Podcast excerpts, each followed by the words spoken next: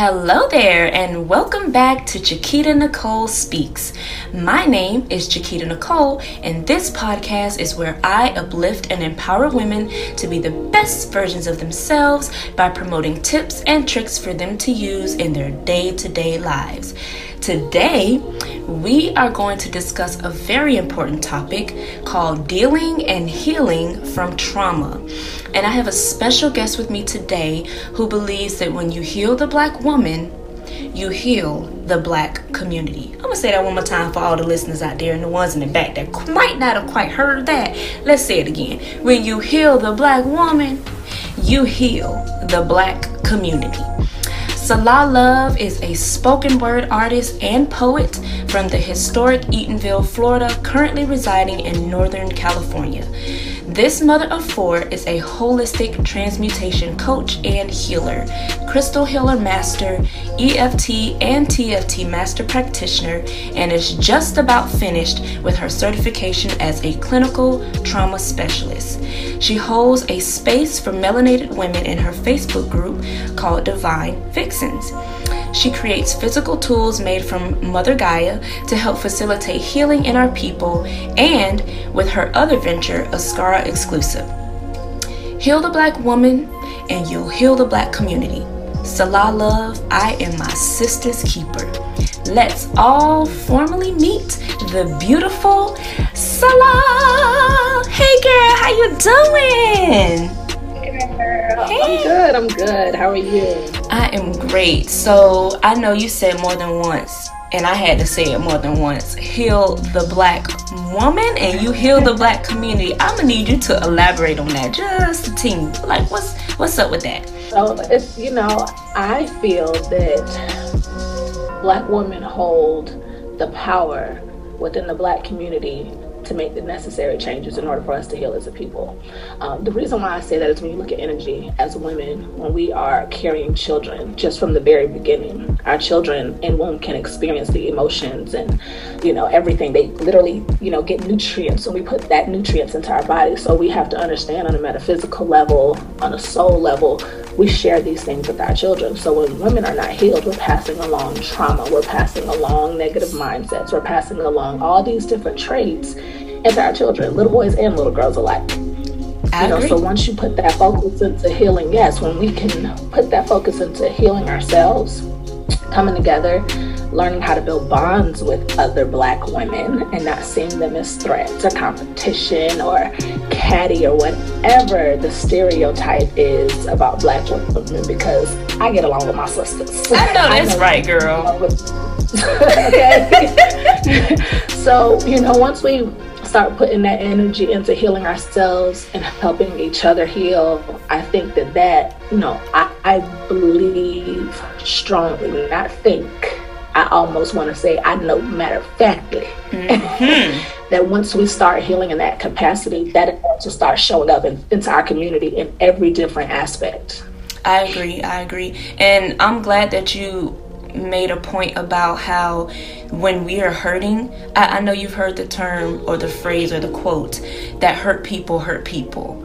And as a mother, yes, as a mother, we do. If we're hurting and we don't deal with that hurt, it is so easy to inflict the same hurt on our children and to pass Absolutely. it down because, yeah, they're looking at us and they're like, oh my gosh, you know, mom is dealing with this, and subconsciously they're not realizing that they're picking up on those very same behaviors. Mm-hmm. Yeah, it's it's all it's learned behavior. Mm-hmm. You know, um, it's hurt people hurt people, but when you go to talking about you know generational cycles or curses or however you want to look at it, I believe that it's the mindset that's yeah. being passed down. Even when you when you look at really how um, um, like genetic they say that it's genetic, like obesity, heart disease, these different things. But what that really is is learned behavior from generation to generation, and trauma works the exact same way. Exactly. It works the exact same way. We pick up certain traits from our parents and our grandparents and then we even if we know how it hurt us even if we know that we didn't have the best upbringing we still subconsciously because we're not focusing on our healing we then say well i went through it. My mama beat me. My mama did this to me and i turned out okay. But did you? Right. Did, did you, you really? really turn out okay? Right. You know so if you turn around and do the same thing to our children you know and and i don't know it's just a vicious cycle that we have got to stop. We have the control and the capacity to stop those cycles and those generational i don't want to call them curses but you know whatever what it you call it we It gotta stop it. Yes and i agree too because and if you really pay attention as generations progress the mindsets are different. And just like I would say back in the 50s, where, you know, women used to allow their husbands to beat on them and they would stay with them. Or they would call the police and not press charges because of whatever reason. And then you go to a generation ahead and they're like, I'm not putting up with that. I'm not letting no man mm-hmm. treat me like that. I'm not staying in something and I'm unhappy. And then that older generation looks at the newer generation and, like, what is wrong with you? Like, why are you not putting up what I used to put up with? I'm good. I'm strong. Mm-hmm. I handled it. But the thing of it is, it's toxic. It's not healthy and it's not conducive for growth. So if I see you dealing with something that was unhealthy and I didn't like how you dealt with it or how it affected you, and I decide that's not what I want for myself, don't then look at me like something is wrong with me. And you know, in the black community, it's taboo to talk about stuff like this.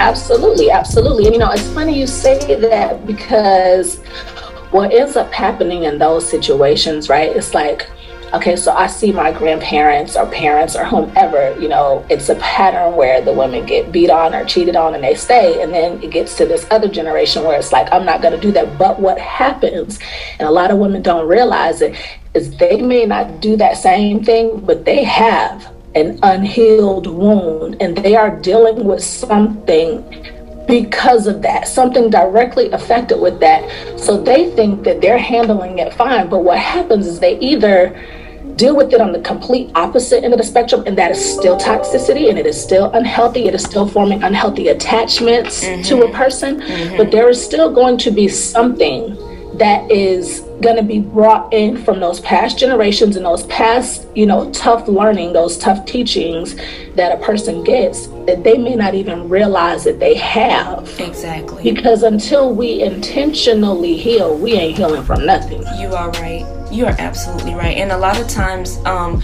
we will draw walls, like draw up walls because we're like, I don't, I'm not gonna put myself in that. And and I'll use myself as an example because I've been through a lot myself, and there are things that I sit back and I'm like. I'm not dealing with that, so I won't even open myself up to receive Right. anything remotely because I don't want it to either remind me of something I've experienced or I don't want to put myself in a situation to experience something that I've witnessed. You know what I'm saying? So you end up closing yourself off, and that's a true thing that you're not really healed. You know what I'm saying? Right. Yeah, yeah. You're not you're not really healed from it, and um, I think that I think that that's what we see a lot right now is a lot of people that are hurting, a lot of people not knowing how to deal with the hurt. They, you know, are doing everybody. I believe Charlotte, that everybody is doing the best that they can, the best that they know how to do, and I think that that's why it's important for us to make healing a, an intentional and conscious effort. Um, and, and it's not something that's ever going to stop. And I'm personally understanding that and learning that right now. Right. Is I'm never going to be in a place where I can, I'm completely healed from everything. It just doesn't work like that because the more you heal, the deeper you got to heal, the deeper you got to go. yes and the more you got to process and the more wounds you got to i mean it's Mm-hmm. gonna forever be a journey i just did a training and we talked a little bit about it um, a couple of days ago i just did a training about how you know adverse childhood experiences can cause certain your brain to respond a certain type of way and you may think you're okay with it in one aspect but then something that you don't even realize is a trigger may pop Yeah. up and you're like here you go all over again like oh my gosh i thought i was okay with that why is this triggering me right now and that just goes to show you that healing is a day by day process a day by day effort right?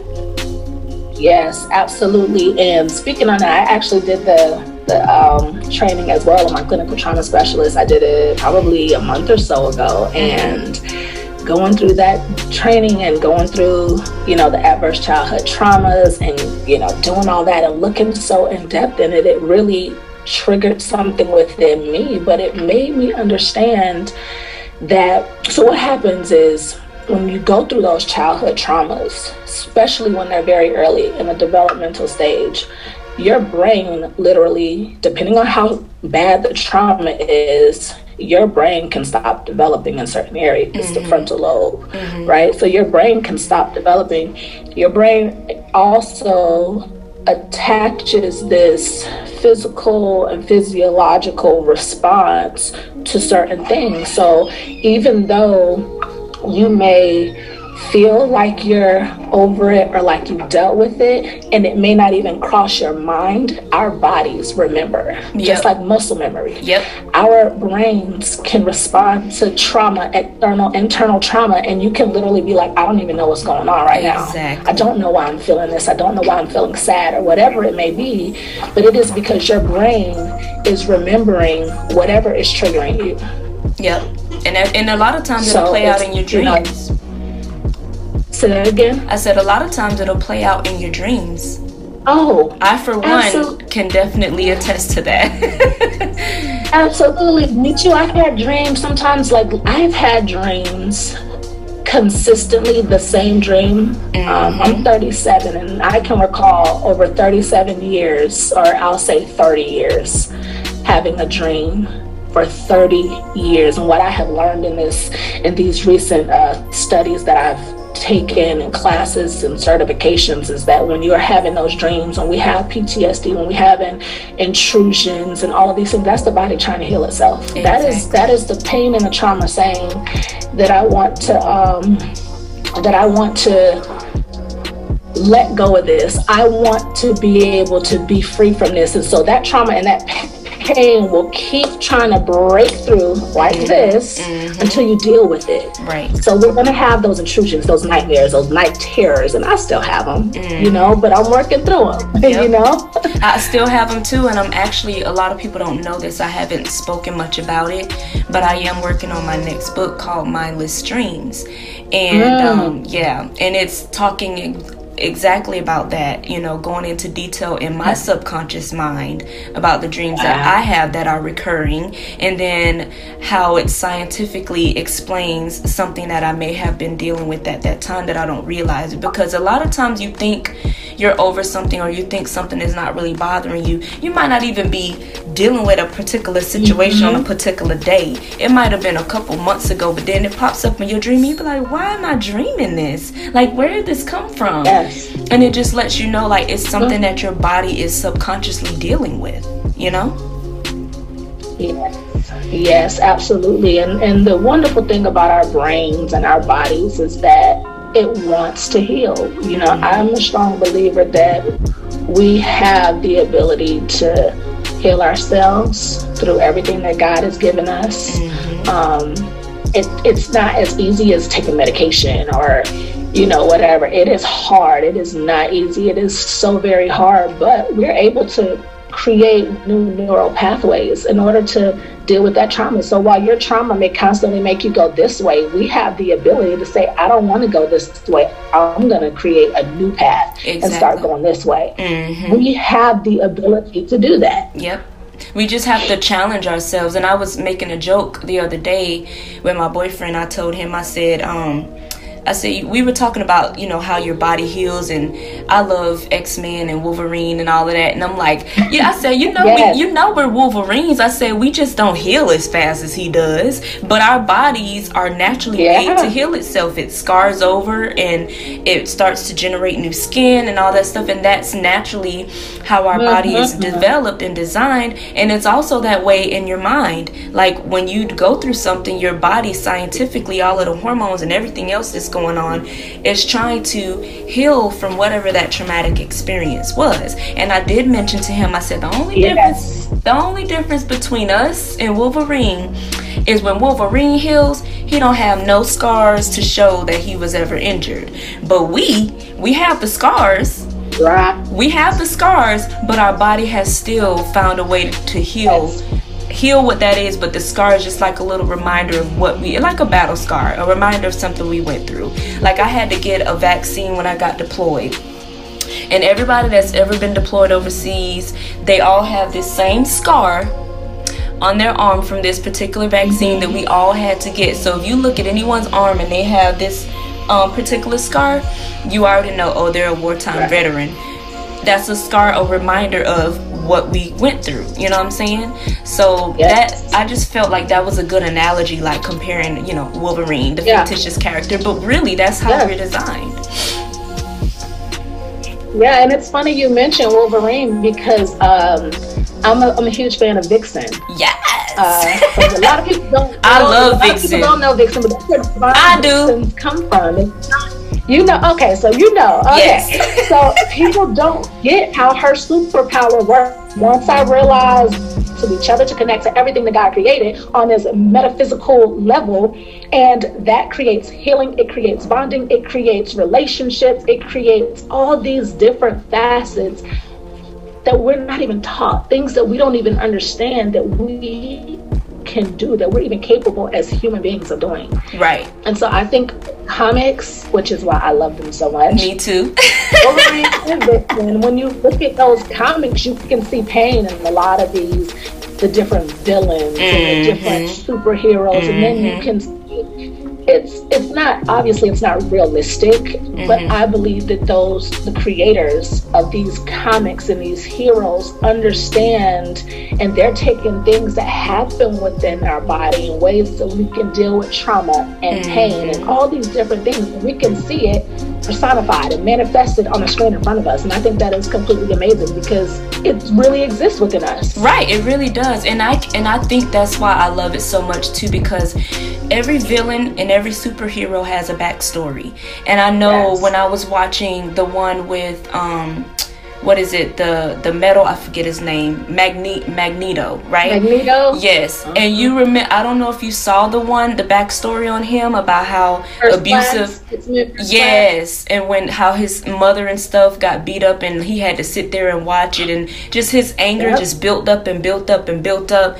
And mm-hmm. he retaliated and then he got in trouble for having that superpower. And so in yes. his mind everybody was evil. So he just went yes. out to try to kill everybody. And yes. that's how he became a villain. He deep down wasn't a bad person, but his traumas that hurt. Yes uh, yes. That hurt and that trauma yes. is what caused him to act that way. Then you have people on the other side of the spectrum who are the superhero types who went through their own set of traumas and they have the save a world mentality and they want to prevent mm-hmm. other people from getting hurt and being in those situations. So it just all depends. Like when you relate it back to reality and, and true life and think about the people who get in trouble and end up in jail because of things that they've been through. Yes. Like I watched this show called Wentworth on Netflix. I absolutely love it. But every woman in that in that prison has a backstory of why they are the way that they are. There's one particular character,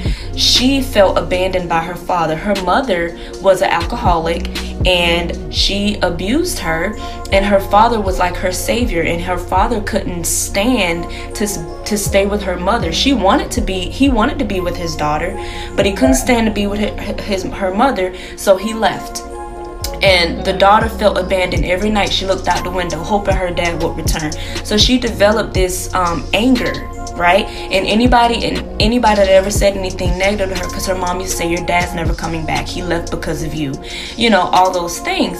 And she looked and she was just like daddy like she started to believe it because that's what her mother fed her you know? Yes. and eventually the system took her away from her mom. You know, mm. DCF in, in Florida took her away from her mom, and she didn't have nobody, so she always had to fight for herself. And anytime something was triggered, somebody picked on her, she over she would overreact, and she threw hot grease on this man who was just picking at her, calling her dumb, stupid. He just wouldn't stop, wouldn't stop, wouldn't stop, and it festered, it festered. And before she knew it, she hit him, she threw that hot grease on him, and that's how she ended up in jail. So it's like, some people everybody handles trauma differently some people just get enraged and they just can't control it and they snap you know and i mean it just I, I don't know i'm drawn to those things because it's like okay everybody has a backstory even the ones who cause me hurt and pain i'm like mm-hmm. they don't just act that way just because they right. experience something to mm-hmm. wh- where they are narcissists where they are mean and hateful, there's a reason that they are that way. I'm a firm believer in that. Everybody who is the way that they are, something happened in their lives as a child to shape that personality.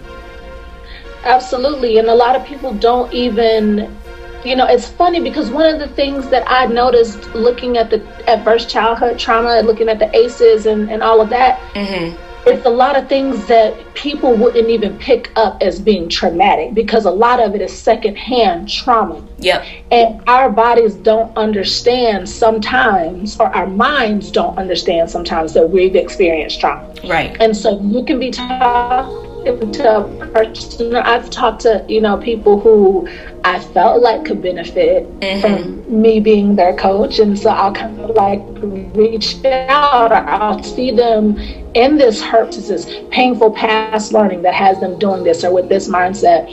And when I reach out, it's like, nope, I'm good. I'm right. good. And it's like, since no, I know you're not good, but when you're ready, good. I'm gonna be here. Exactly, exactly. you know, because people sometimes don't even realize the amount of trauma because because it's so normal for them. Right. It is their families are dysfunctional. Um, and and that's normal and that is always for me the saddest because the reality of it is is they will more than likely never reach a point of true healing mm-hmm. because they don't even think that they have anything they need to heal from and they're comfortable and safe Yep. Being in that place yep. of anger and hatred and rage because they don't know how to function any other way. They've never been taught that there's any other way to be or feel. Right. And those are the saddest cases.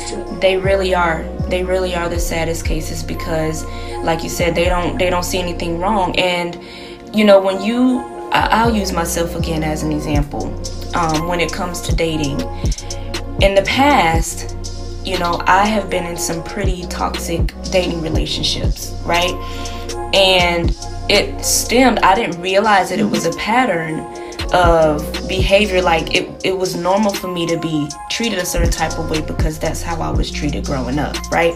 So then I got into these relationships where these men treated me the same way or worse.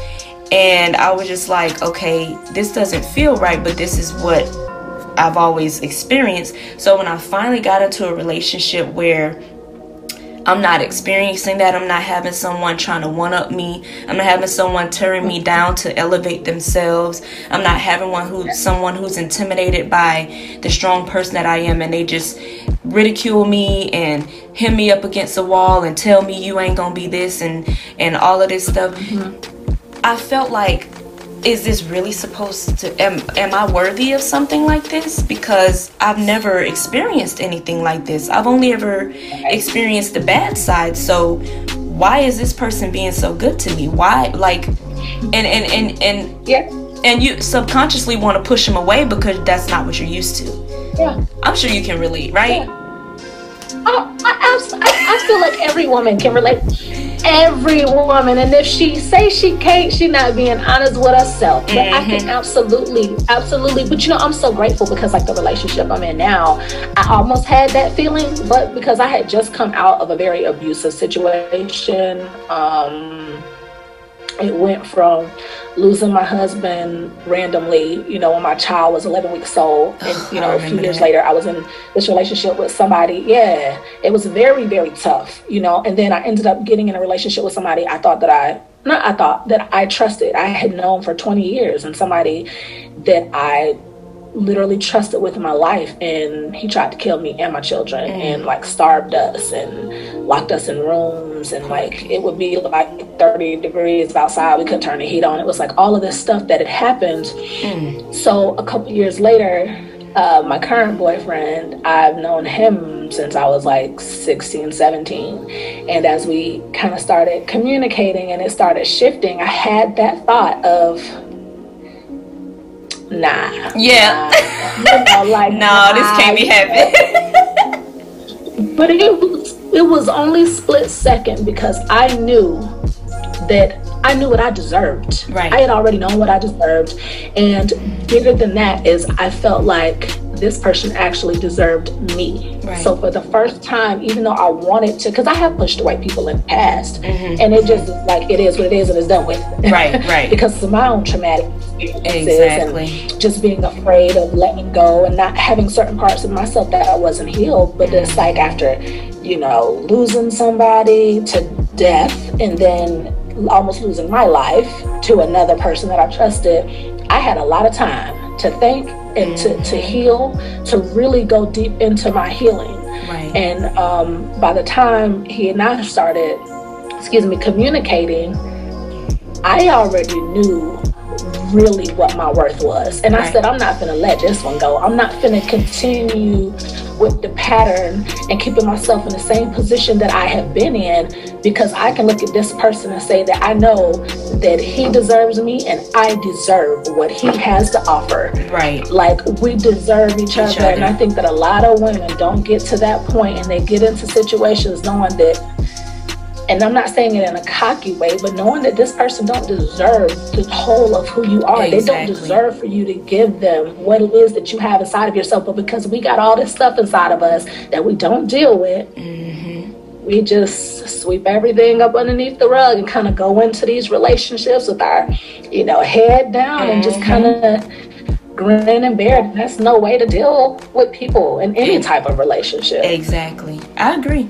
and I can definitely our stories are very similar, um, except the the guy that I ended up with before my current boyfriend, and I gotta get a little deeper on that. But the guy that I was with before him, he was very manipulative. Mm-hmm. He was very mm-hmm. condescending. He made me feel like I was ugly. Yes. He used to like if somebody came around, he had like a thing for Hispanic ladies, right? So anytime someone would come around, he would like flirt with them. I'll never forget one time we were at the gym and this Spanish lady walked by and um he I'm standing right there and they touched like rubbed hands and all of that. And, and she looked at me. Yes, she looked at me and I looked and I and I'm like, so I'm not standing. I'm not. and so, and and you know what his response was when I addressed it? He was like, "Oh, that's her boyfriend or her husband." I said, "What does that mean?" Who cares that she got a husband? Because clearly neither one of y'all care, and y'all right. touching on each other like that. And I'm right there. He had yeah. absolutely no respect for me, none, yeah. and cheated on yeah. me, and just told me I need you need to get over it. Like that's how he was. Like he that is narcissistic behavior yes. 101. yes. I mean, diminished my self esteem. He made me feel like I was worthless.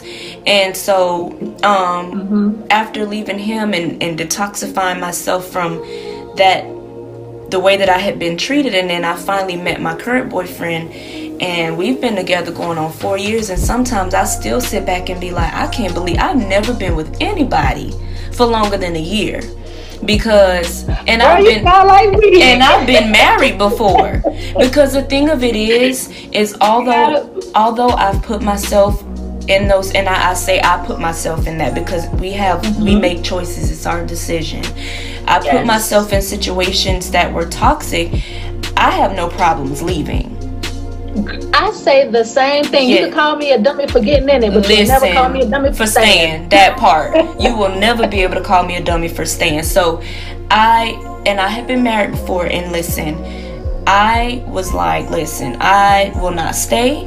At, like I a year is still too long to take the stuff I've taken, but to be with someone for almost four years. It's been three and a half years that we've been together, and not once has he told called me out of my name, tore me down, got in my Mm-hmm. face, screamed at me, made me feel Yes. inadequate. All he does is uplift me, tell me I'm beautiful, tell me I'm an amazing Yes. woman.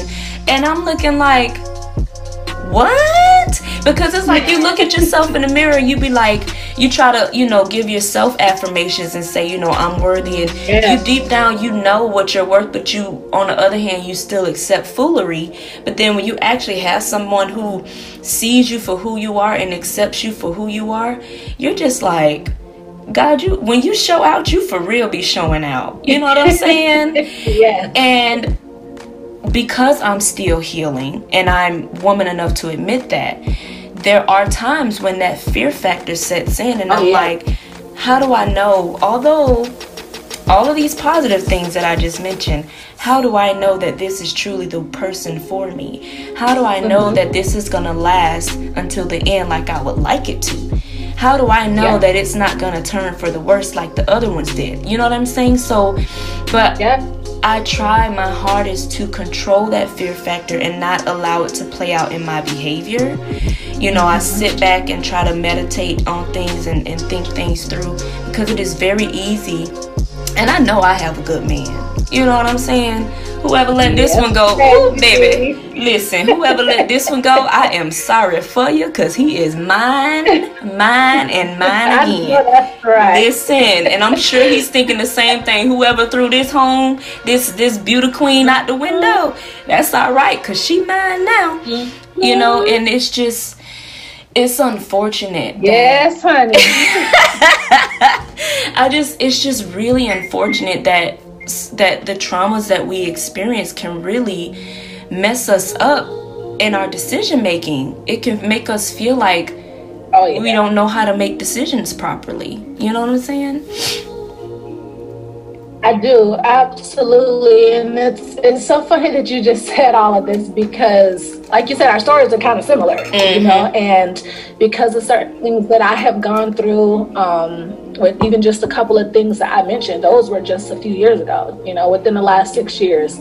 Um, I have complex PTSD from being a child. I mean, I've had suicide attempts. Um, you know, I'm very, very upfront and vocal about the things that I've gone through. I believe that transparency is the, the path to, to healing, Yes. not only myself, but other women as well. And because of the abandonment issues I have when I was younger, you know, I didn't grow up with either one of my parents, um, and just kind of like never feeling worthy, never feeling wanting, wanted. Um, I have, I never had healthy attachment. I never had a person that I could, you know, children have healthy attachments to their parents, or they are supposed to. That is, you know, that nature versus nurture kind of study. Like Exactly. the child that's just kind of like here and out in the world versus a child that is raised and loved and cared for Yes. because of all of these traumas throughout my life, I have um, been diagnosed with a borderline personality disorder. Um, and, and that is a mental health disorder that comes from abandonment, abuse, neglect. Um, it's, a, it's basically like an attachment disorder. And it's so weird for me because I never, ever in my life felt like I needed anybody except my children Right. um, and that in itself, you know, have trauma because the two oldest girls were kidnapped by their dad, and Ooh. you know, for seven years. Like, when I say trauma, this is why I'm a trauma specialist because Right. I've been through it, And- it, and I've probably gone through it. Mm-hmm. You know, um, but because of all of these compounded things, I now found myself in this relationship, and this is me being putting my little heart out there, right? Mm-hmm, being in this relationship with this amazing person, I found myself doing the same thing that you do, right? And that I'm sure a lot of women do when they get with a good man after making all these messed up choices throughout their lives, our lives. You get with this person, and now all of a sudden, sometimes you feel insecure, and it's like I never felt insecure. Right. You know what I Right. mean? Like I never felt this way, or yeah, it's like what is going on, and it creates a fear response. Yep. Right, because then your mind then attaches itself to the trauma you've experienced with these previous men, and then now you are kind of almost becoming the problem. Yep. Yep. because you're now reacting and responding in ways that's not typical of you, and then we're projecting. A lot of times we project in our relationships. But what I have found healthy, which is why I said all of this, Mm-hmm. is being very transparent with my partner and yes. with people around me when I'm insecure or I'm feeling some kind of way, I don't personally know how to keep it in. Right. I need to be able to talk about mm-hmm. it and to say, hey, um, I know you didn't do or say anything. Probably all in my head, but sometimes and I'm learning this because I didn't believe this before this relationship.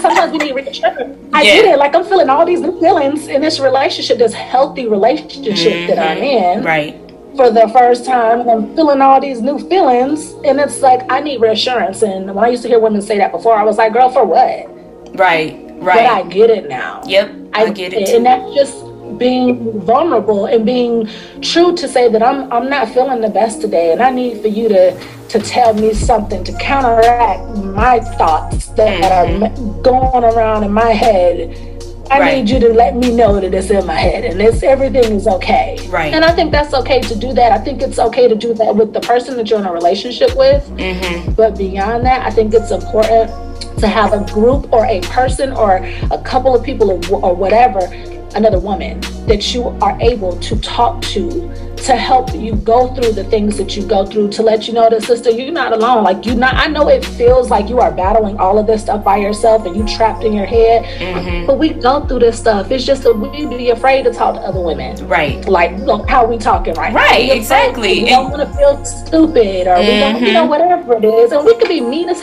all outdoors and watch my language. no, yeah, you, you, yeah, we can. And the, the worst part about it is if we are really authentic and true, we will find that we have very similar situations and and experiences. And mm-hmm. being vulnerable is not easy especially for me. I mean mm-hmm. growing up being growing up and not feeling comfortable to comfortable enough to open up without being judged.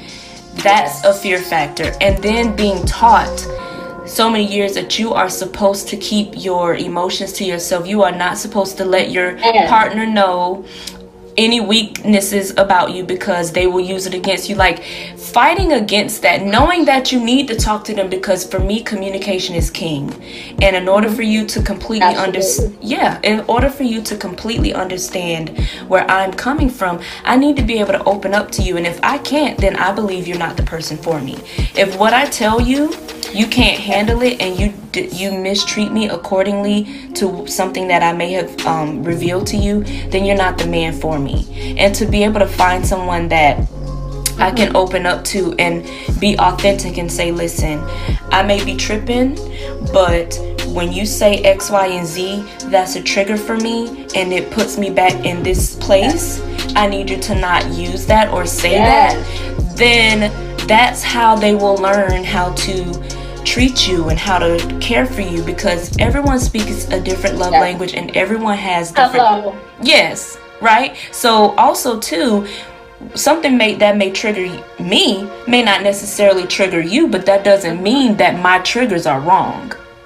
Absolutely. Absolutely. Validation and each other's insecurities fears whatever it may be i think it's important in a relationship to be able to validate each other in that way. But as women, mm-hmm. even though you and I can sit here and say that we can communicate this to our men, mm-hmm. it is mm-hmm. so many women who, who do not can't. know how to do that. Right. There are so many women who feel like I'm not finna tell him this and I'm not finna say this because he should already know. But as you said, we speak a different first of all, men and women typically speak different languages. Completely.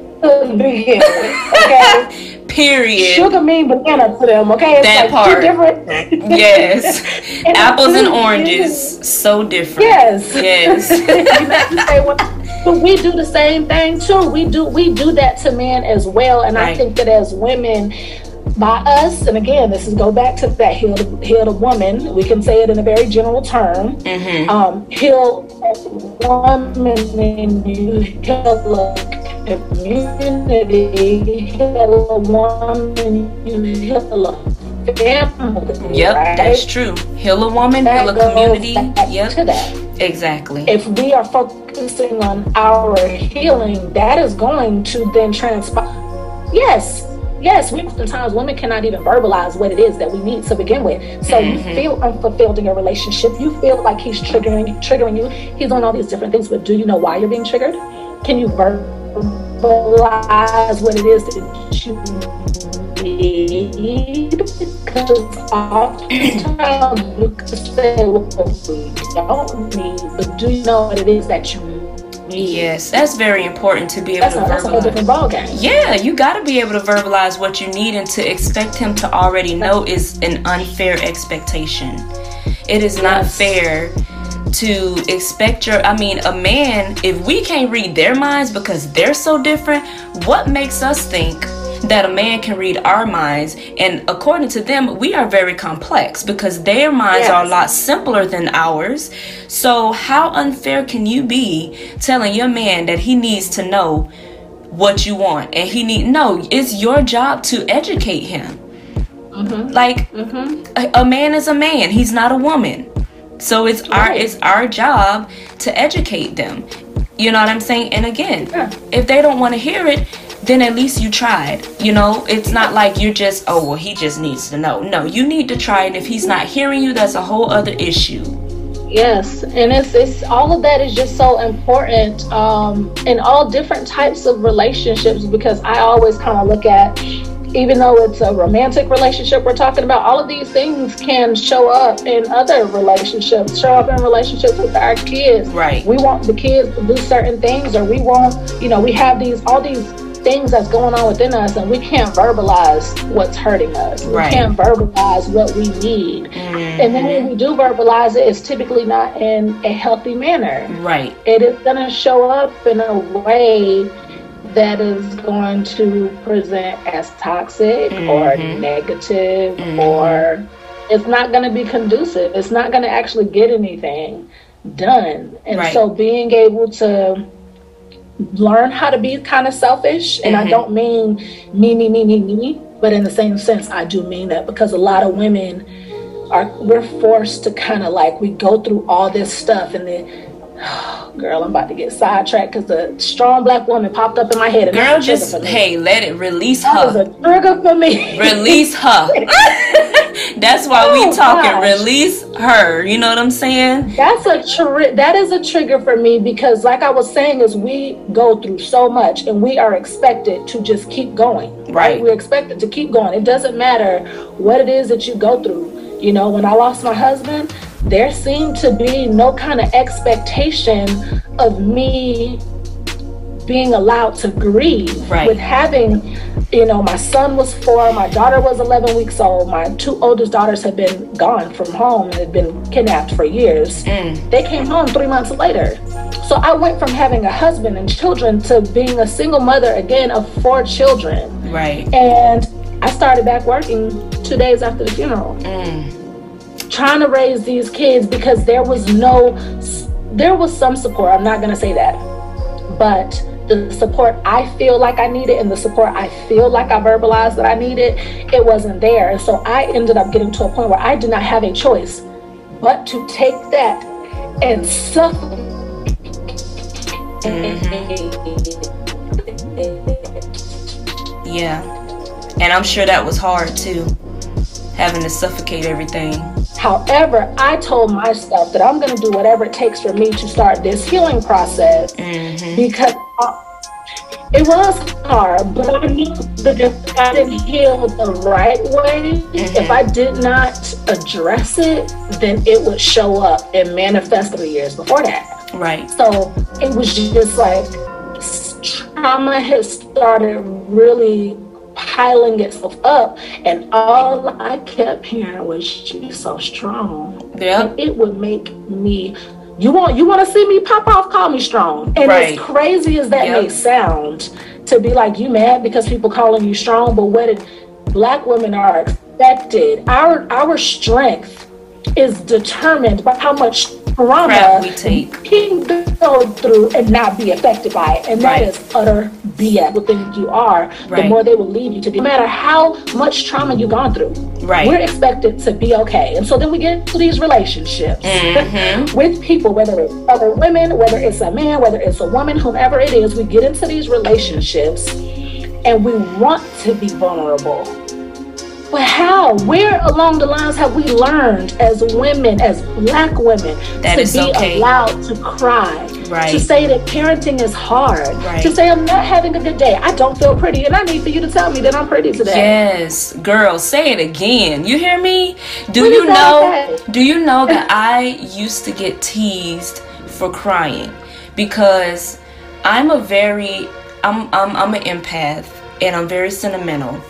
So I feel for other people, but there was a point in time in my life where when my feelings got hurt, like physical pain, I have a very high tolerance for physical pain. I would sprain my ankle, Yes. break my leg, whatever.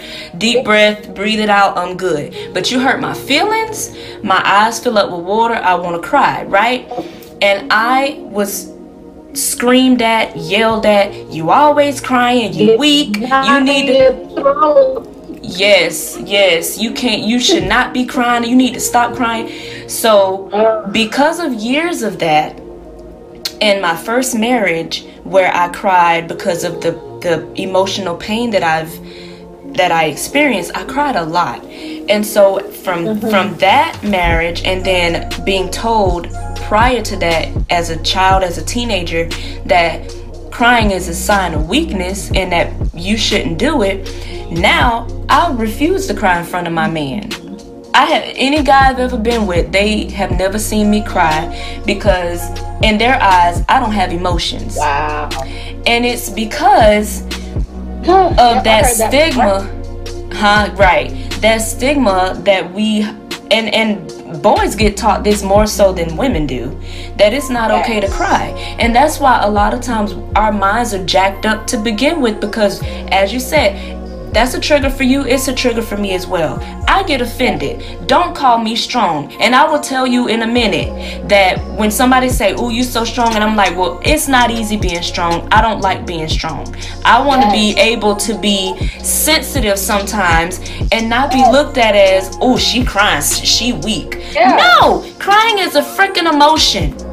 If laughing Yeah. is an emotion if yelling is an emotion why in the devil can't we cry Yeah, and we definitely can. And I think that that is a part of our bodies trying to release, which is when you and I, I think it was yesterday, we were talking about. I posted the thing in the group. Yeah. You, you know, I'm the only one who put on the R&B music, and it's like, you know, I used to really play into that. Like I've battled depression my entire, as far back as I can remember.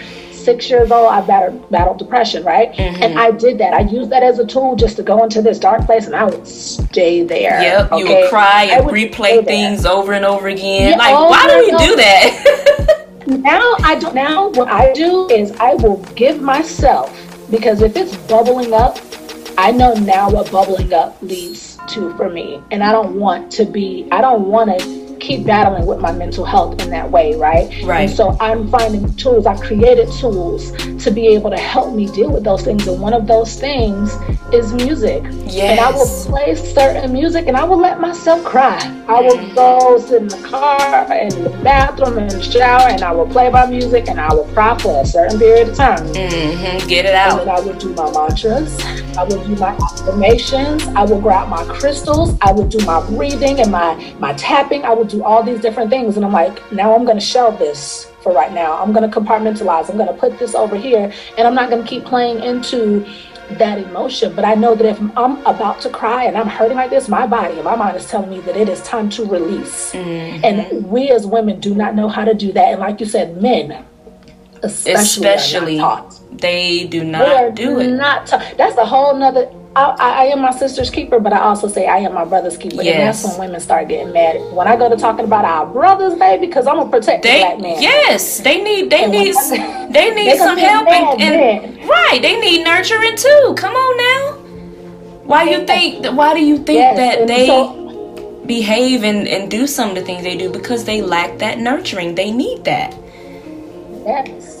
And that's why I say we gotta heal in order to make sure our brothers are okay. Because I'm I strongly believe that no matter how alpha or dominant or whatever a man is, he will follow the lead of a black woman. Yes. And I don't mean we have to leave the house and and and do all these things that men are supposed. That's not what I mean. No. That's not what I mean. I mean that an emotionally healthy woman will bring out the best in a black man and it will allow them to operate in a, in a way that they are not allowed to operate in. Yes. And then they can start focusing on their healing because we are emotionally stable, emotionally and mentally stable. That's just a theory of mine. right it's the truth though it really is i mean if you okay take a man who's married to a woman that always ridicules him tell him he's not man enough. Getting up in his face i dare you to hit me. I bet you ain't gonna hit me. I oh. bet you.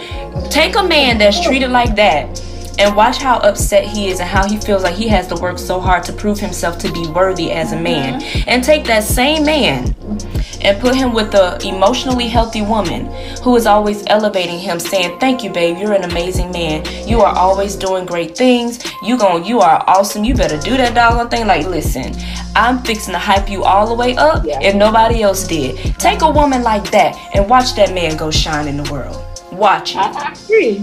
I agree. I agree. And and those women can still have things that they gotta work on. We're not talking about a perfect woman. We're just No. talking about a woman that is aware that she's aware of her position and she's Mhm. aware of his position.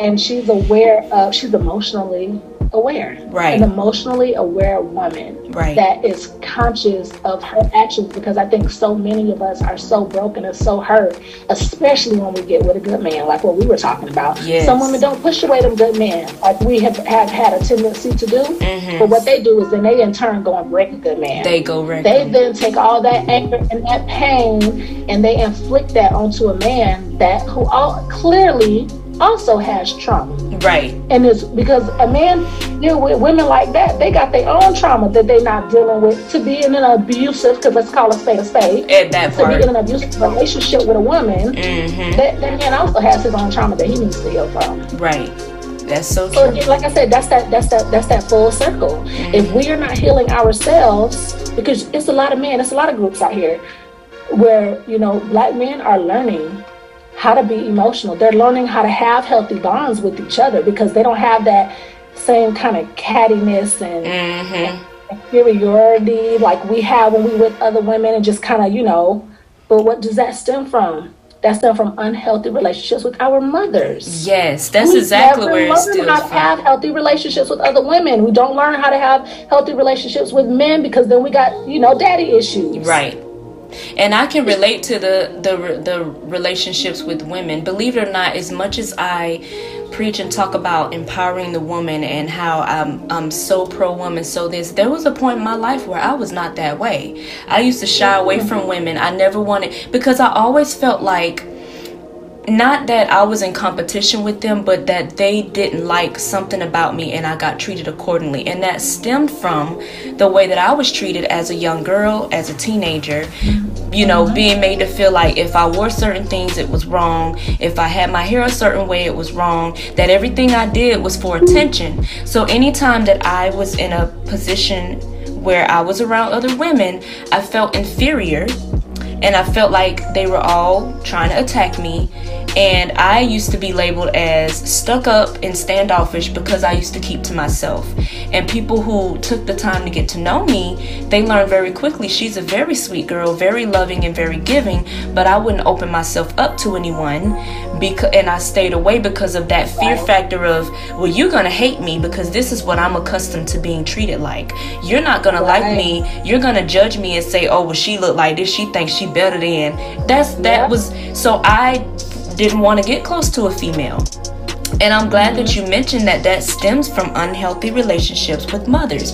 If you don't have a mother pouring into you how worthy you are, how beautiful you are, and how not to let someone else make you feel less than, then you're gonna go walk around in life feeling like you have to compete with people, with women, and you don't.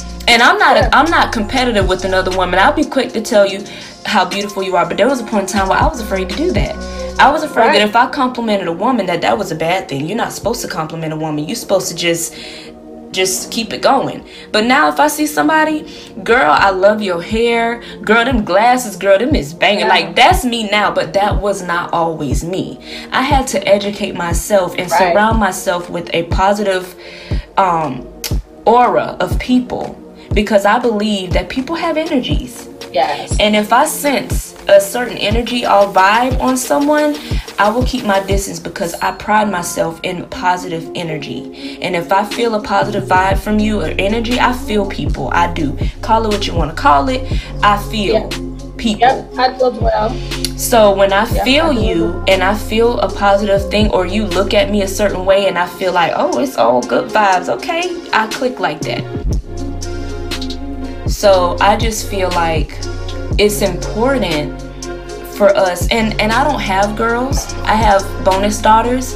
So whenever they're around I'm always trying to uplift them and tell them you know girl you looking good. Ooh, I, like I do that with them. I don't ha- I didn't birth any daughters. I have boys but I do that with them because I think it's just as important if not more important for a young man to understand that he's worthy he don't have to walk around in the world when he becomes a man feeling like he got to push his chest out and mistreat women to show how mm-hmm. tough and strong he is Yes, I agree with I agree with all that. it's really important. Like I think that again, it, it it is on us as mothers. A man or a boy can have a man, have his father or whomever raising him to be a man, but I think it's extremely important for um, I think that both parents or both a male and a female, a man or a woman, to have influence on children for yeah. very different reasons. Right. It's important for boys to understand how to treat women and how to go through this world from a woman's perspective, I believe.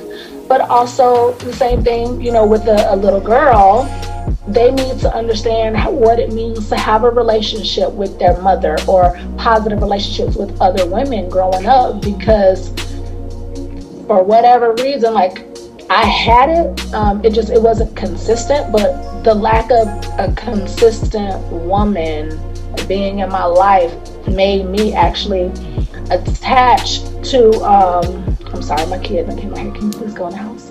Um, it makes me attached to.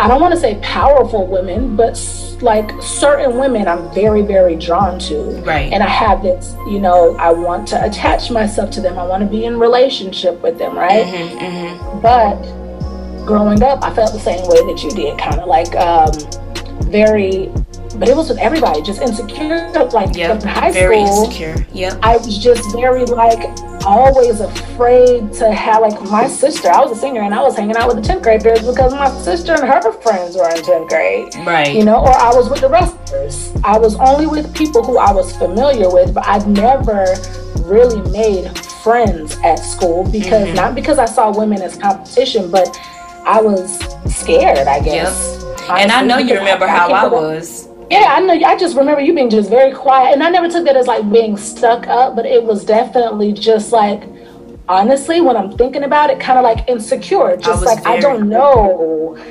I don't know. Like I just I don't know. Like I see you, but I don't know. Right. That's exactly I how I, I was. You, I mm-hmm. can't talk to you. I don't know if how we gonna vibe, so I'd rather just keep to myself. No problems, no issues. We good.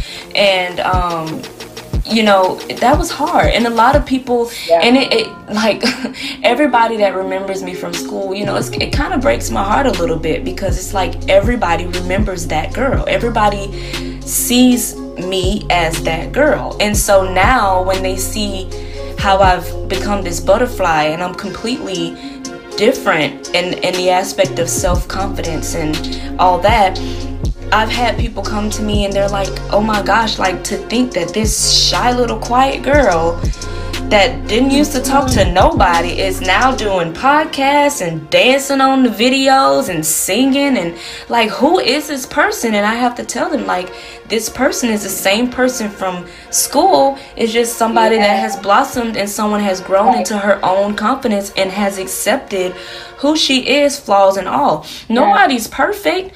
I'm not needed and bow-legged girl please and pigeon-toed. But i have accepted all that. You hear me Yeah, so, exactly. What, what listen, listen. If my knees go together when I stand and my legs lock back and my toes point together, listen. That's how God created me, and I am gonna rock okay. right along with it. And that's just all it is. Like you know, when we're in the developing phases, especially as teenagers, we feel awkward.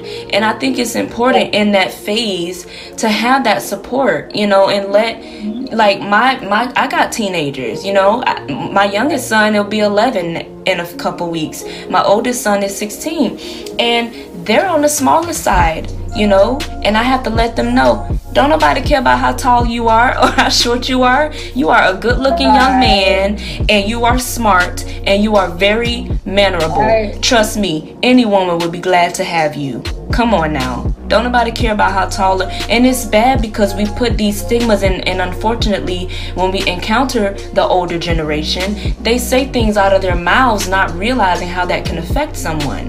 Like I remember taking mm-hmm. I remember taking my son last year to his 4th grade um orientation at school. And this old lady, and I have to catch myself sometime because I be wanting to snap. Like, you can't be talking to my child like that. And she gonna look at him and say, he in fourth grade? He short. You short. I wanted to look at her and say, You fat. You know what I'm saying? But I can't do that. That's what I wanted to say because like my child is is absorbing that negativity that you just yeah. gave him. He's already yeah, battling security. Yes, he's already battling with the fact that he's the smallest. He's the oldest in his class because he has a late birthday, but he's the smallest. So he's battling with the fact that he's smaller than all the kids in his class and they tease him about his height, then you're gonna have this adult who should know better, who's older, right. that's you know old enough to be my grandma, and gonna tell my child, "You short to be in fourth grade."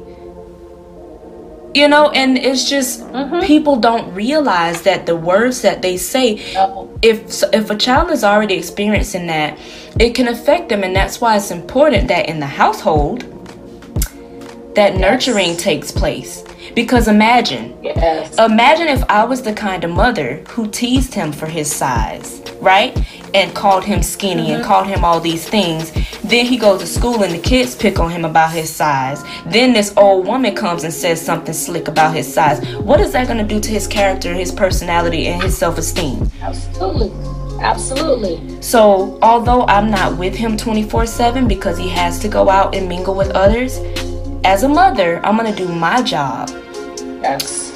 To nurture that and let him feel like it's okay that you're this way. And so when his father calls him he's skinny, I'm like, you need to not do that. You know what I'm saying? Like we don't allow and I think that this holds true for even in our past with our parents yeah. and their parents.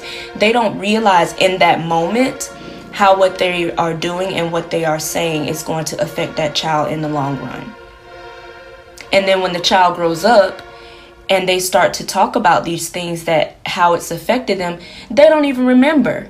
They don't even remember that it even happened or that they even yeah. did it because in that yeah. moment, mm-hmm. huh?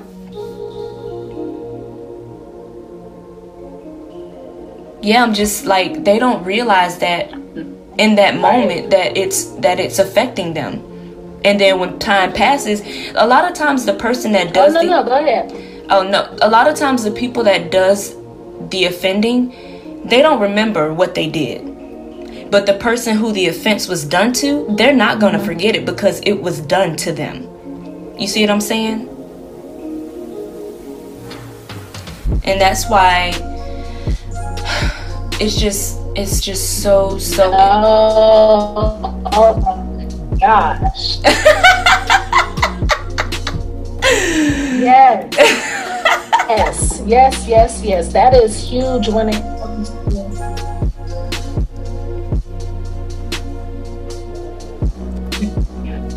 comes to healing parental relationships. Yeah. Because a child, even an adult child, trying to explain to a parent, typically a mother, how they did or something. And, and the parent will not try to instantly go to, well, I don't remember, um, you know, I apologize if I did that. It is typically like 90% of the time, it is automatic denial. Right. That didn't happen. That did not that happen. Didn't happen. I did not do that.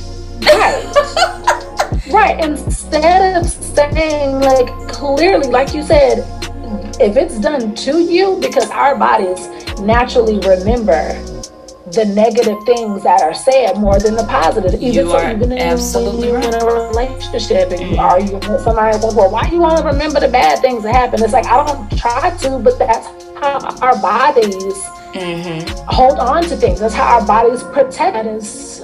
Especially extremely and especially if the bad is outweighing the good because i know yes. you've heard the saying that for every one good every for every one bad statement you need about 20 good ones to erase that bad one mm-hmm. you know what mm-hmm. i'm saying negativity holds true long i mean look at the news they're gonna cover ne- negative stuff more frequently than they're gonna cover the good stuff because the good stuff don't last it's not juicy enough mm. That's absolutely right. And our bodies work the same way. Right. Our bodies work the same way. And so when we're talking about, you know, everything on the healing aspect, is so many reasons as to why doing that work is important. Right. You know, and I always find it interesting when I can sit back, not in a judgmental way, but kind of just because of the work that I do, um, I can I can see trauma instantly. Oh yeah, like I, me too. I, behavior, just mm-hmm. things said, just I can just see it, and it's so interesting to me when one post or one statement is the mother like I do anything for my kids. I'm you know whatever whatever and then the very next statement, and sometimes in the same breath, they are being so condescending and disrespectful to the child mm. or doing something that ultimately will create harm and yeah. toxicity and trauma in that child. And it's just like, you know, it's never my it's never our even as coaches it's not our jobs to point out anybody's trauma right. or to point out their triggers or to you know as women as mothers to you know point out the way anybody's parenting or raising a child. That is not what i do. I'm not interested in doing that. Right. Um but I do want to try to point out where you might want to kind of focus your energy mm-hmm. so that you can be the best version of yourself that you can be for your children because that is how you do anything and everything for your child is by making sure that you 100% right. Or as close to 100 as you can get. Right. Or constantly aiming to be at 100 right. That part. The constant you know? the constant aiming is the is the key because like you mentioned before mm-hmm. nobody's perfect and there is no rule book no guidebook on parenting there is no rule book on how to do any of that but if we just right. put our best foot forward and just know that i mean just just really be 100% honest with yourself because if you know deep down that what you just said if somebody would have said that crap to you how you would have felt you shouldn't say it to other people especially especially especially but you know what child. the problem is? What? Your children. they justify it by saying it was done to me. That's not they a can, just. A lot of us, even even our parents, mm-hmm. cannot identify why the traditions and and and just different ways that we deal with each other they don't even understand why that should not be i don't want to say why it's wrong i don't believe in right or wrong really um, but why it is not healthy. Mm-hmm. They don't mm-hmm. understand why it's not healthy. Right. It's like, well, it was done to me, and I think you know I touched on that earlier. It yeah. was done to me. It was said to me, and I this turned out right. To, yeah. So it's just like that doesn't make it okay though. Right. Just because we were raised a certain way or taught a certain thing does not make it okay because I know that when you lay down at night, you know, we mamas will cry in equipment. Oh yeah. Uh huh. We be you know, if yeah. We don't gonna cry. They they giving us a hard time, or we don't feel like we doing anything right, or we feel like we messing them up when we're conscious of what we're saying and doing. Because I know I battle with that a lot. I do too. I battle with parent. yeah. I battle with feeling like the way that I handle this situation, like I've had moments recently with my six year old where I'm like, oh my gosh, if I don't handle this the right way, this can, this is going to show up later in her life, like mm-hmm. right in this, and I will go and cry and, mm-hmm. and then have to pull it together yep. and figure out what to do. But it's too many of us that are not parenting consciously. Yes. We're parenting on almost like auto response. Right. You know auto response I mean? and emotion and, and emotion. emotions. Mm-hmm. Yep. You know, and it's it's parents. It's not easy. You know, it's definitely hard. There's no right or wrong way to do it. But I think that no matter what it is that we are doing, we have to make sure that we are. Oh, sorry, I looked up and saw somebody in front of my house.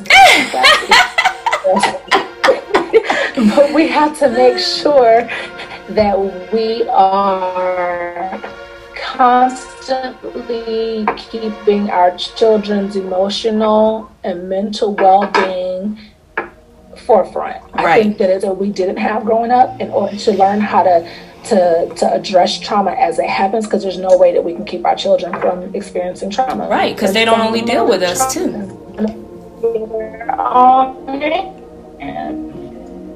Right, like we're gonna inflict some learn how to communicate with them and teach them communication skills. Um, we have to learn how to self-regulate. Right um, and then teach our children how to self-regulate because right. that's how we can stop the temper tantrums and mm-hmm. all these different things. I'm, I've recently learned these in some classes, and I think that that's like the key to to building healthy relationships and healthy emotional stability within children. Right. But we gotta be we have to be able to do that first. We right. have to take into account our own upbringing, our own triggers and traumas and all these different things. And then I think that we gotta be transparent Yes. And that's the, that's another hard part. We talked about being transparent with our significant others, but I think the even hardest part is to be transparent in front of our kids because we yeah. Want to look perfect in their eyes, but if we let them know that there nobody is perfect and mommy messed uh-huh. up, I'm sorry. I think they respect you more when you're transparent. I've tr- I've worked really hard. Like I used to run away whenever I felt emotional and cry. And my boys, it don't matter if I send them to bed and I want to go curl up and cry by myself, they will come out of that room, mommy, what's wrong with you? Why you why are you crying? And so in that moment, it's like you, that's a moment to just let them know things are. And at that moment, I'll never forget one particular time. I was just really having it rough. You know, I had to make a decision of whether to move or stay. Money was tight, and it was just me and my boys. And I was just like, I'm trying my best to do what's good for them and i know if i move back to this situation i'm to be in another toxic relate uh, situation again it was just very hard for me so I said, go ahead and go to bed. I gave them their hugs and kisses. They went to bed. And next thing you know, I just broke down. I couldn't take it. I had just snapped. Like, I couldn't take it no more. Like, all of my emotions just came out. And I was like, I just, it's so hard. Like, I'm talking to myself, you know, this is so hard. I just, I just, you know. And they heard me and they both got out the bed. And I couldn't even get mad and say, like, I told you to go to bed. Like, they came out and it was like, Mommy why are you crying? And I was like, it's just, mommy's just dealing with a lot right now, but mommy will be okay. I don't want you to worry about it. You know, I will be just fine. It was like, but you're crying, you're sad. And I'm like, yes, it's it's okay. I said, I'm just I'm just trying to do my best for you guys. And there's like, but you're doing great, mommy. you know, I know. and. Yes. What's wrong with you? You don't yeah. see what I see. Right. They don't see it. They just they feel your heart like they know my kids know. And they'll tell me they was like mommy i know that you're when you're getting on us that you're only doing it because you want us to be good men. I know that you're doing it to teach us good. Like because they know. Because i i explain a lot. Right. i talk to my kids. I don't believe in giving yes. them an instruction yes. without a reason why they're doing it. You know, growing up, we were like, you do what I say because I said do because it. Don't ask no it. questions. Right. Yeah. I don't believe in that. I believe I that we should speak to our children as though they are human beings and little adults because guess what? That's what they are becoming. So if you explain things, okay, if they come to me and say, Well, mommy, why am I on punishment? Well, the reason you're on punishment is because you did X, Y, and Z, and I had to repeat myself too many times, and so this is to teach you a lesson, and maybe next time you'll do what I said. But us, in my time, you better not come ask why I'm on punishment. You're gonna get popped. You know what I'm saying? So I don't believe. Uh-huh and do what I say because I said do it. I believe that you'll get a more consistent behavior or more consistent attitude or structure of life if you will explain to them why they're doing what they're doing.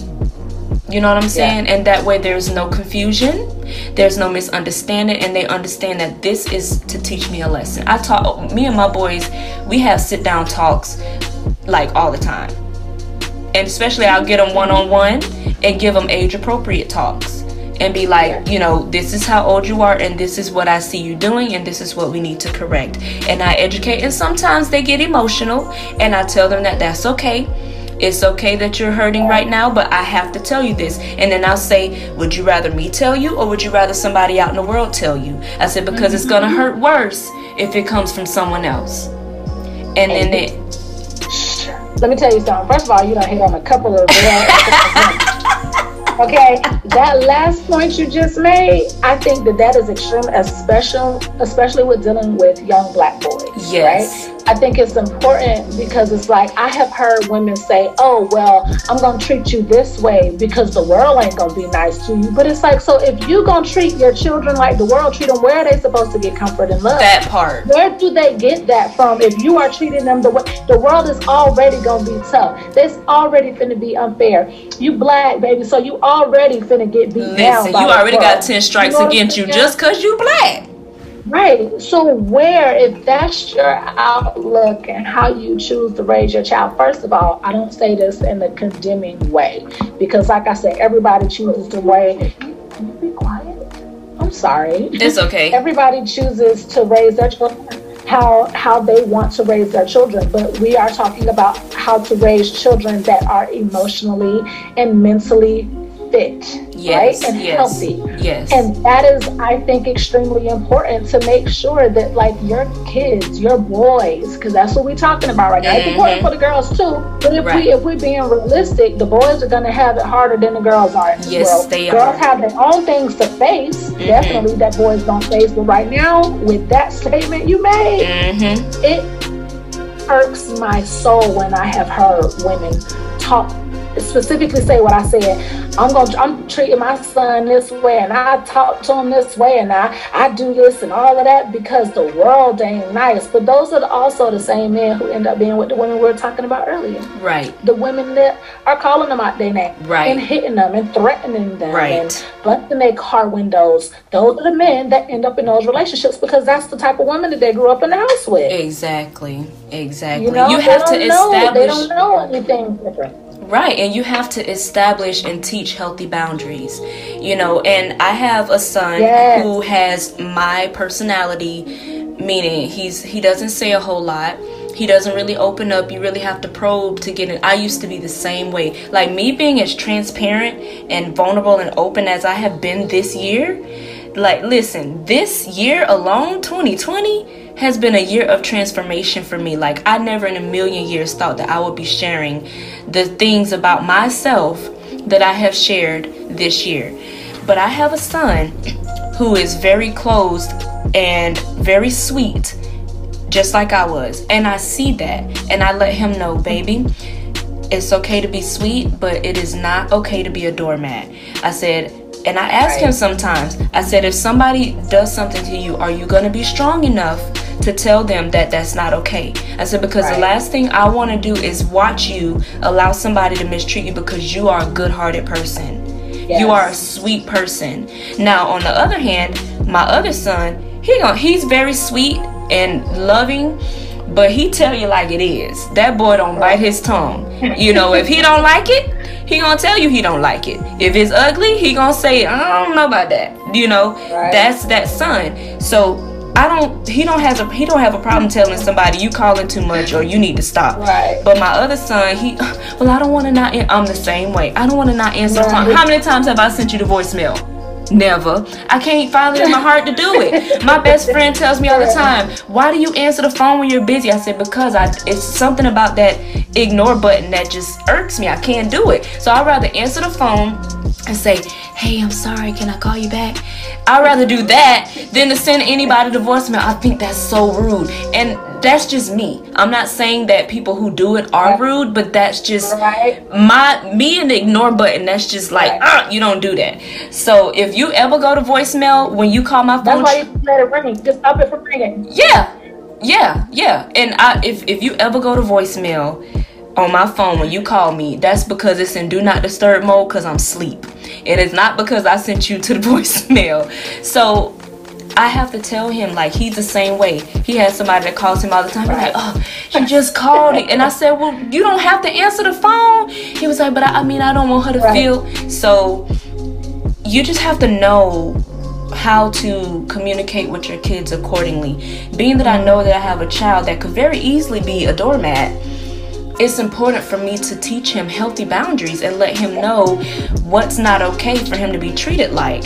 And to let him know, even if mommy steps on your toes, it's okay to come to me in a respectful yes. manner, of course. Yes. And let me know, mommy, when you said this, that hurt me. Can we talk about it? Listen, I'm here. Allow the kids to hold us accountable. Yes. That's very important. And that's and that's another thing that a lot of us in our generation did not get when we were younger. Mm-hmm. So, yep. I believe when you learn better, you do better. When you know better, you you behave better. Mm-hmm. So, if there are things that I didn't quite agree with that caused some traumas in my life, although I'm not perfect, I'm going to make it a point to pay attention and make sure I do not become that toxic mother because it's very easy if you don't pay attention to it, if you're not aware. And I know in the beginning you said it's very important for you to be aware of your traumas and to be able to pinpoint the things that you've been through and the triggers that set you off. So if you're cognizant of it, then guess what? You can address it and avoid behaving the same way that you were treated with someone else or acting out of character because you're afraid of being treated a way that maybe you've been treated in the past. And then let me say this too, because even with that, um, something else that I have learned, and I think I may have talked to you about it the other day, is that a lot of times we don't know where our traumas come from. Mm-hmm. Right? But we can feel when we're either re-traumatized or we can feel when we're triggered, right? It, right. it creates a physical response within us, right? Exactly. Something you feel a pit in your stomach, mm-hmm. your, your heart start pounding. Your, you know, you anxiety. Right, exactly. Mm-hmm. Your heart starts pounding. You feel some kind of physical response, and so even if you sit and you can't figure out what it is or why it is that you're having this response, there is a way to be able to retrain your mind when that certain thing happens. Let's say it's like you can't understand why. I mean, use something very simple.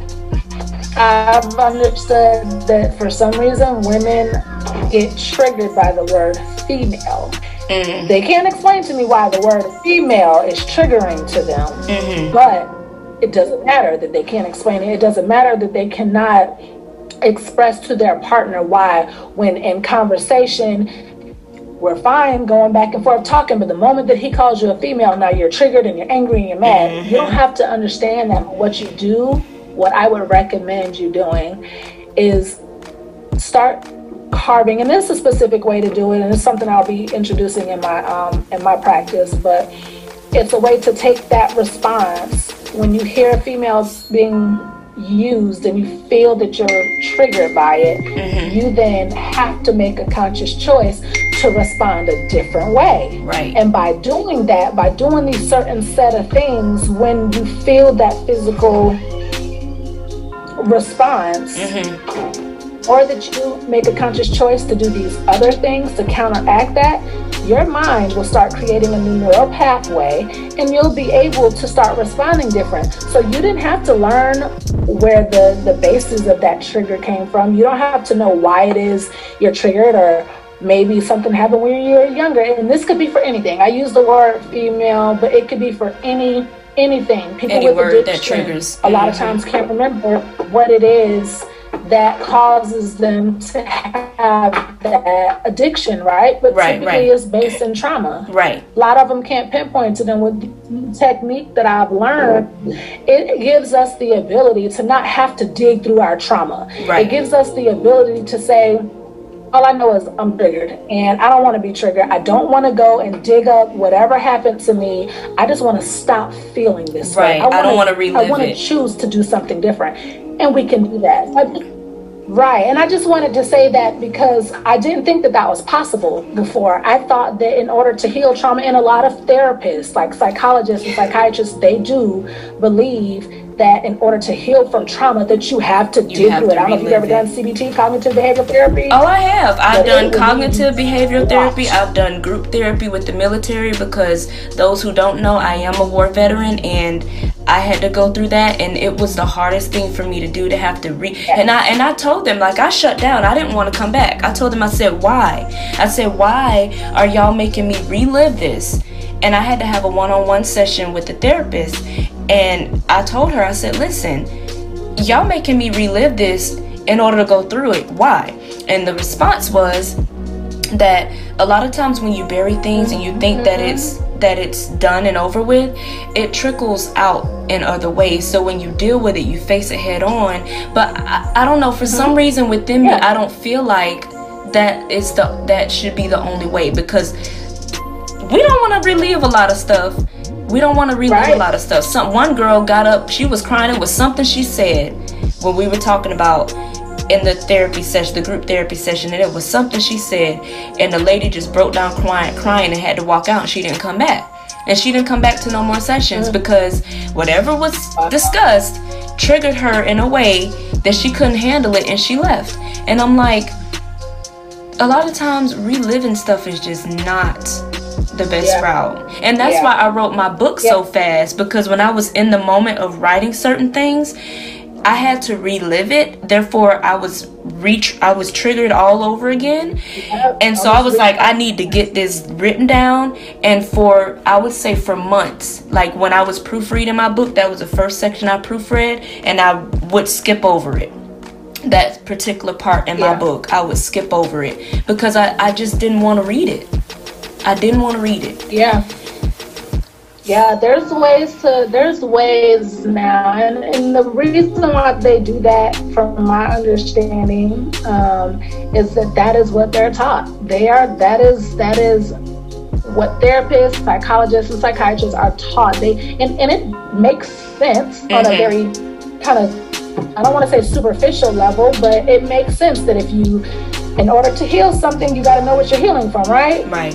But with this new with this technique that I've learned, and like this makes so much more sense to me because I know what it felt like going through uh, cognitive behavioral therapy, where you got to do the timeline and you got to talk about every single traumatic thing that has happened to you in your life for months. You're going into session for an hour, two hours, and all you're doing is talking about your trauma, and then you got to walk out and go home and think that you're fine and like I did CBT after my husband died for 12 months, right? Mm-hmm. And at the end of the 12 months, I was diagnosed bipolar. And I was like, I wasn't bipolar before this. Right. like pulling all of this stuff out has done something to my brain and it has made me remember stuff that I did not even remember. Mm-hmm. So ultimately i'm grateful for it because i've been on this deep deep healing path really since 2011 mm-hmm. but that cbt and 2015 took it to a whole nother level. And so I've been able to take all of these, you know, relive traumas and start picking at them, right. which is not easy it's to not. pick it every single trauma just pick through it i mean constantly picking through it that's what i've been doing and now six years later i'm now you know almost done with my certification and i've learned this new technique and it's like I feel like I've put myself through torture for no reason for exactly. the last. I mean, I get the reason, and I'm grateful for the experience, but I'm so glad that I have this thing that I can now teach people to do and they don't have to go through that. They right. don't have to pick through their trauma and and walk around depressed for 15 months in order to heal. Like some people don't come out of that. Right. Some people can't handle the they don't have the mental capacity to relive you know being abused molested raped whatever. They can't do it. And by putting them in that situation you right. really kind of mess up their livelihood. And i'm, I'm very probably make it worse. Yeah yes it becomes worse. Mm-hmm. it becomes worse. And i'm not trying to i don't say this to to um keep anybody from going to therapy and doing CBT because it can be extremely helpful. I'm just saying make sure that when you are taking that the steps to heal and to address your trauma that you're ready for it and that you have a support system. Yeah. And it is okay to have a therapist and a life coach yes. or a, ther- a psychologist, a psychiatrist, and a counselor. It's okay to have multiple lanes of support. Right and and you may need that. You may need that. Yeah. Listen, this right here, girl.